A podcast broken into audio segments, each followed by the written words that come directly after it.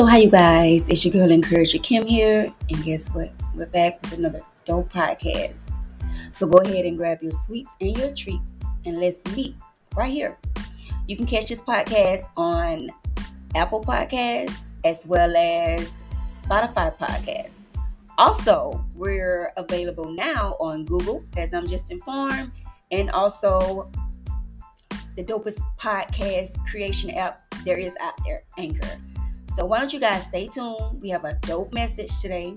We're discussing um, the human sexuality. We're dealing with the human sexuality of the mind. So come on back and let's chat.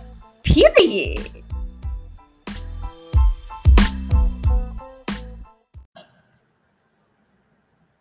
All right, so the issues that stem between custody issues and finances. Um, let's say you know, if the worst were to happen in a marriage to where you uh, did not quite do like a background check on your spouse, um, and you know what I'm saying, you were provided. It may not have been true, but let's just say your husband was a little scandalous back in the day, like in his younger years.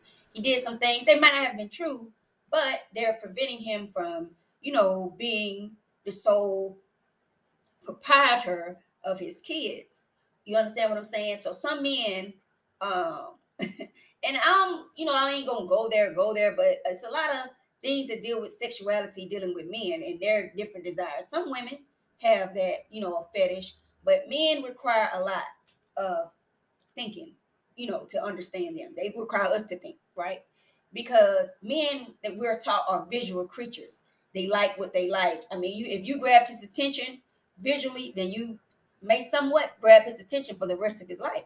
You know, if you relying on beauty and you know body shape and the image, the image of a wife, you know, um, then you may, as time progress, um, be disappointed because we age.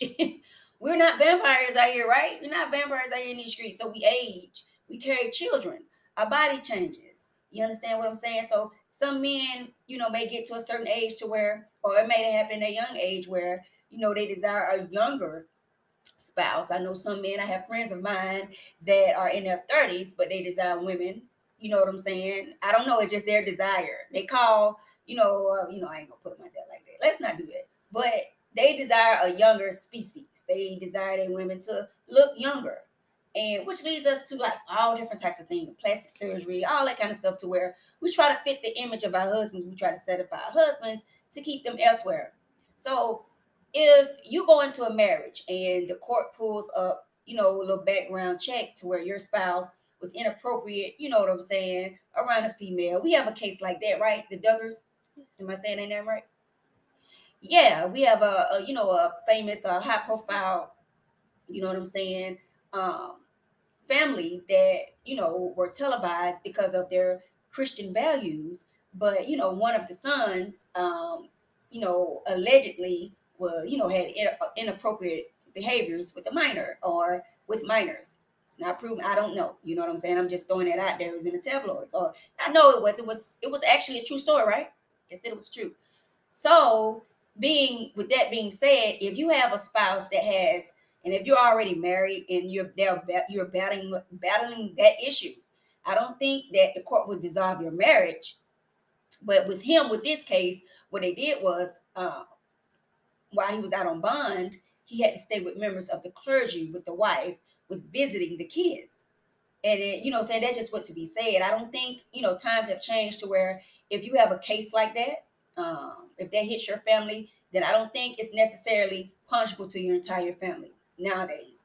Uh, you still can see your kids. You're not obliviated from being around them, but it has to be visitation wise. So if you have an issue like that, they may arise you know what I'm saying? Because they say our past hunts us, you guys. We got to think about the things I know we like, we're young, you know, we should be thinking about, we should be young, have fun, make mistakes. But some mistakes can come back to hunt us when we decide to live a better life. And sometimes some people turn over their lives, give it to God, and they end up changing and, you know what I'm saying, not remembering what they've done, but what's on paper leaves a paper trail.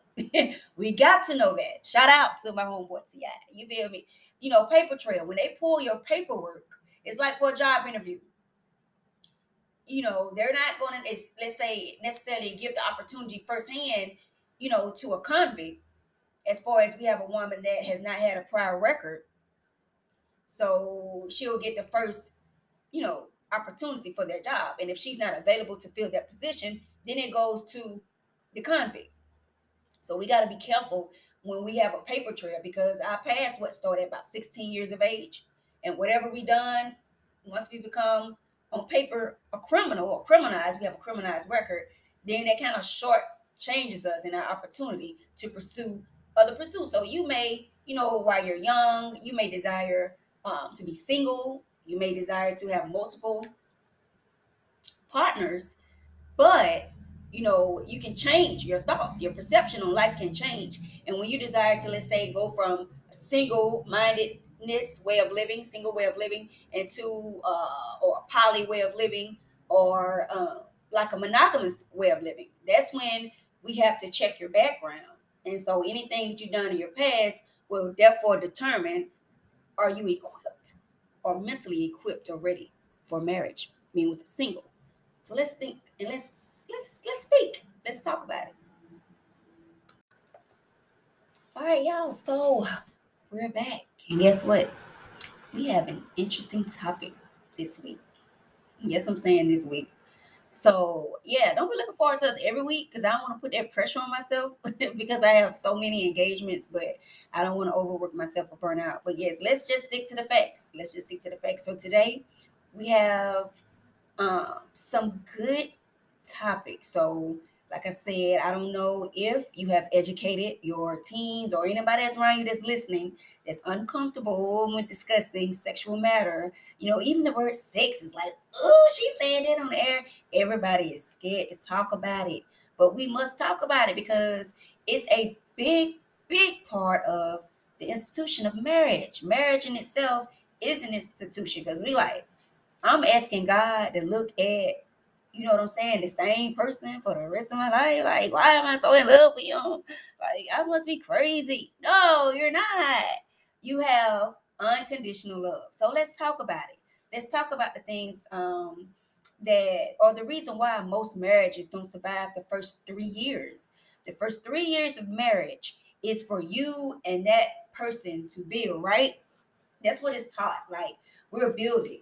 But in a new day and era, you know, we're teaching women nowadays to have their own uh, before they come into a marriage. Why? Because so many marriages um, dissolve with the husband desiring something else, like a you know a bigger, you know, so to speak, gain. You know what I'm saying? So you have some women that choose to be single that's appealing to the married man, like he's bored with or whatever. It may not be bored, you know, that's just a typical term.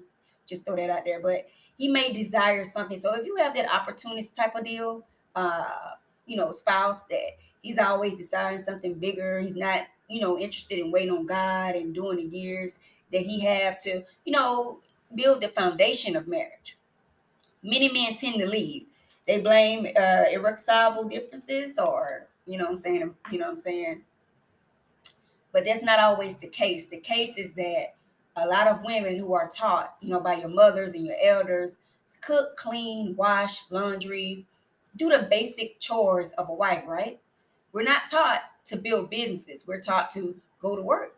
So, you know, nowadays, you know, there are some futuristic women, you know, that are being raised as teens where they're taught to have businesses. So you have some families that are not the same as some families to where the girls or the children are taught, you know, to be generational, you know, wealth bringers, to bring wealth. They're not just, oh, we're to get married and settle down and I'm to work this job and that job. So they see that the housewife mentality, which is the 1920s, 1950 era. Some men are still raised in that era.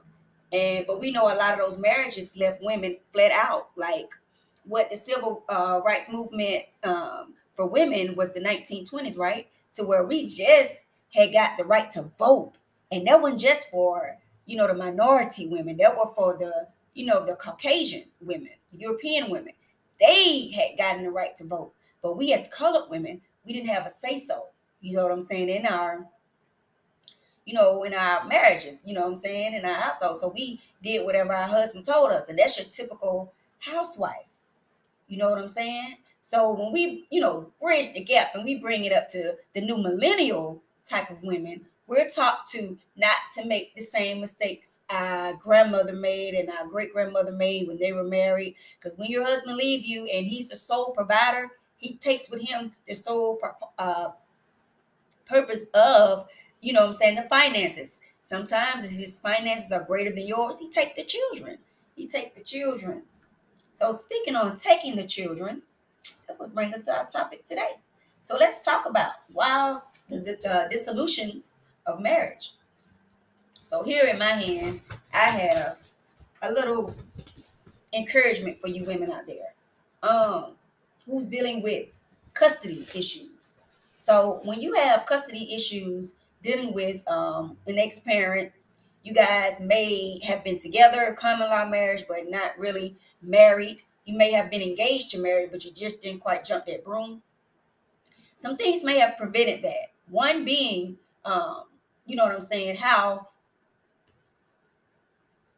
the person chose to live their lives. And we're just gonna get into it. Double mindedness.